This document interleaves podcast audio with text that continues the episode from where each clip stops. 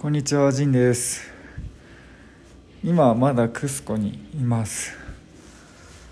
昨日サンペドロの儀式を受けて、まあちょっと酔ってる状態で一回ラジオ流したんですけど、まあ今は完全なシラフということで、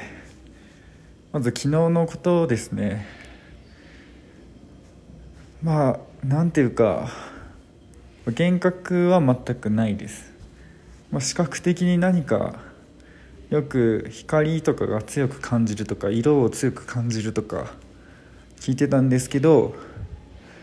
まあ、そういったこともあんまり明確には感じるほどはなかったなと。まあ分かんないって感じですね。もともとクスコってすごい山の上の方もう富士山ぐらいの標高でまあ、空気が澄んでるし乾燥してるし、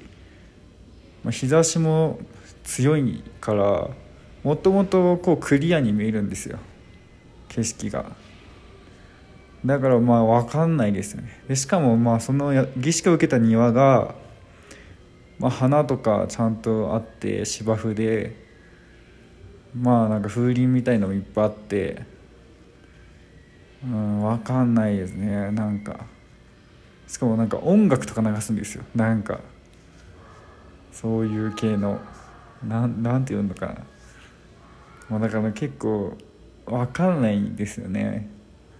まあ少なくともその酔いはあります。でもそれはアルコールの酔いと大差ないかもしれない。まあアルコールとはちょっと違う酔い方ですけど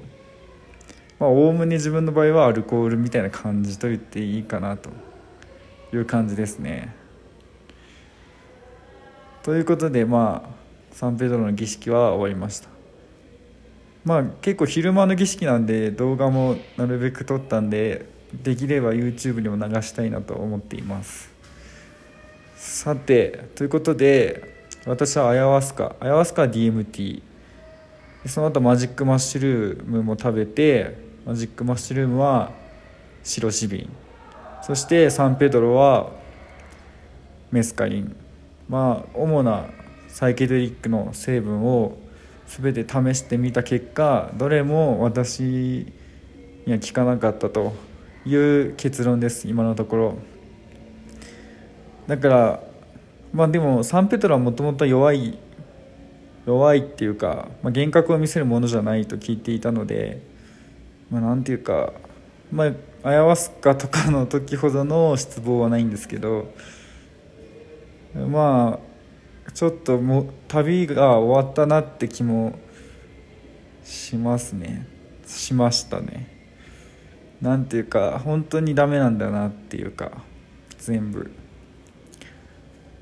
そしてまあ今日ずっとどうしようどうしようと思ってでもやっぱり最後アヤワスカもう一回試さないとっていう気持ちもあってだからまたエキトスに戻るのかもう諦めるのか諦めてマチュピチュ行ったりしてただ観光して終わら終わるのか、まあ、それか、まあ、このクスコ周辺でやってる、まあ、ケチュア族の人いわくは、まあ、ビジネスシャーマンがやってるアヤワスカを受けるのかと、まあ、正直今日クスコにあるそのジャングルツアー、まあ、クスコからもジャングルが一応バスで10時間ぐらいのところにあるんですけど、まあ、そこで、まあ、ツアーをするっていう会社があって、まあ、そこに行って、まあ、ジャングル行くんだからアヤワスカのツアーありますかみたいな感じで聞いたら、まあ、ツアーはないけど、まあ、もちろんその人はアヤワスカやってるシャーマンの指令はいると。だけど君はイキトスでやったならイキトスが本場でここでやってるアヤワスカの儀式が全部、まあ、観光客向けのものだからやんない方がいいよと言われました。つまり2人からここら辺でアヤワスカやるのは良くないよと言われてしまいだいぶなんかやっぱ良くないのかなここではと思ってイキトスに行く飛行機を買うか買うまいかとずっと悩んでました。まあイキトス行くには一回リマに戻ってリマから乗り換えてイキトスみたいな感じになるんですけど、まあ、イメージで言うともう九州から北海道に行くみたいな。だからちょっとどうしようかなと思ってずっと考えててで飛行機取る寸前にあの日系人の宿リマで泊まってた時の日系人の宿のオーナーがちょうど自分にクスコ周辺のアヤワスカの情報を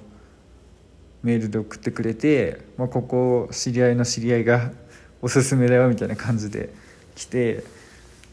うん、まあ近いしね、まあ、ここで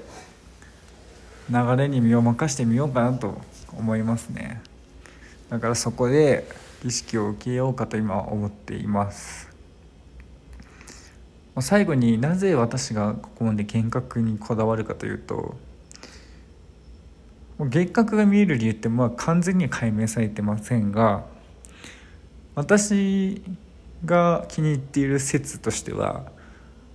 まあ前も話したかもしれないんですけど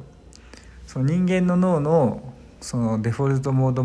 ネットワークっていうデフォルトモードネットワークっていうまあ普段使ってる思考回路。でそれ以外にいろんな知識とか経験があるのに脳の中には、まあ、そこにはもうアクセスできなくなっていると。だけどまあ幻覚剤を摂取するとそのデフォルトモードネットワーク普段使ってる思考回路がオフラインになってもうめちゃくちゃにつながると。いろんなところに。自分の知識とか経験普段アクセスできなくなってる。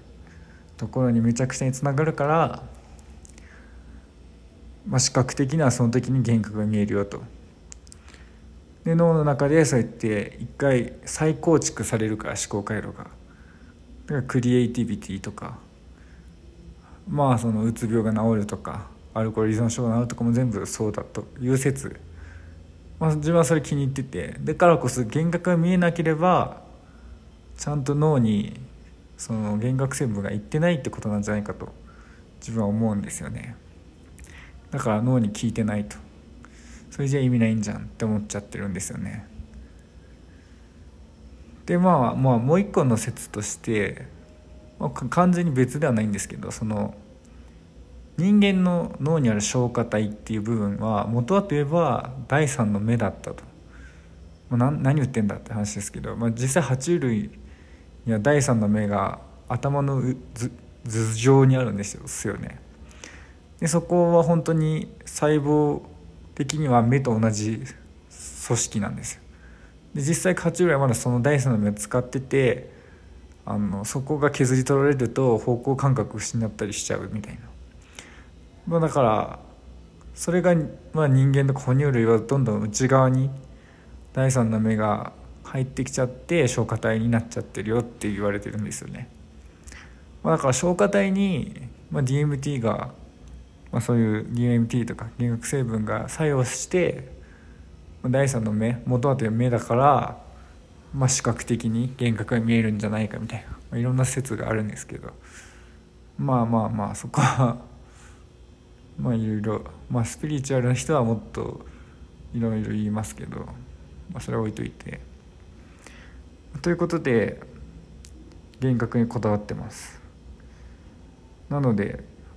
まあ、ここでねもうここまで来てこんな遠くまで来て諦めてはいけないと思ってます。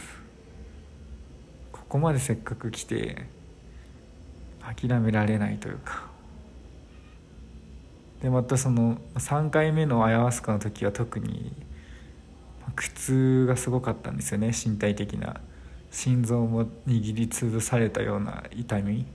あとお腹の腹痛が強すぎて痙攣するとか。それがしかも4時間続くっていう地獄ですよね。だからそれをもう諦めろという前兆と取るか、ま、メッセージと取るかまあ、生半可な気持ちでやってんじゃないよなっていうテストをされてると取るのかですよね。まあわからないです。何の意味もないかもしれないし。だけどまあ自分で2ヶ月っていう期間を決めてきてまあまだもうすぐ2ヶ月最後まだちょうど時間があるんですね。1回ぐらいできる。だからやろうと思います。何はともあれ。まあ何でもね恐れ恐怖心でやらないっていうのはやっぱないかなって思ってるんで何事でも別に、まあ、こんなただあわすか受動的に飲むだけじゃんっていう話かもしれないけどまあ昔自衛隊入る時とかもそうですけど入った後もまあなんだろうね。怖いからやめるとかそういう選択をやっぱ人生をね交代させるし。じゃあまあでもそんなこと言ったら命いくつあっても足らないよって話なんですけど。まあでも本当いくつもない足らないんだよみたいな。何言ってんだ、まあ、まあそういうことでやってみようと思います、まあ、聞いてくれた人ありがとうございます。さよなら。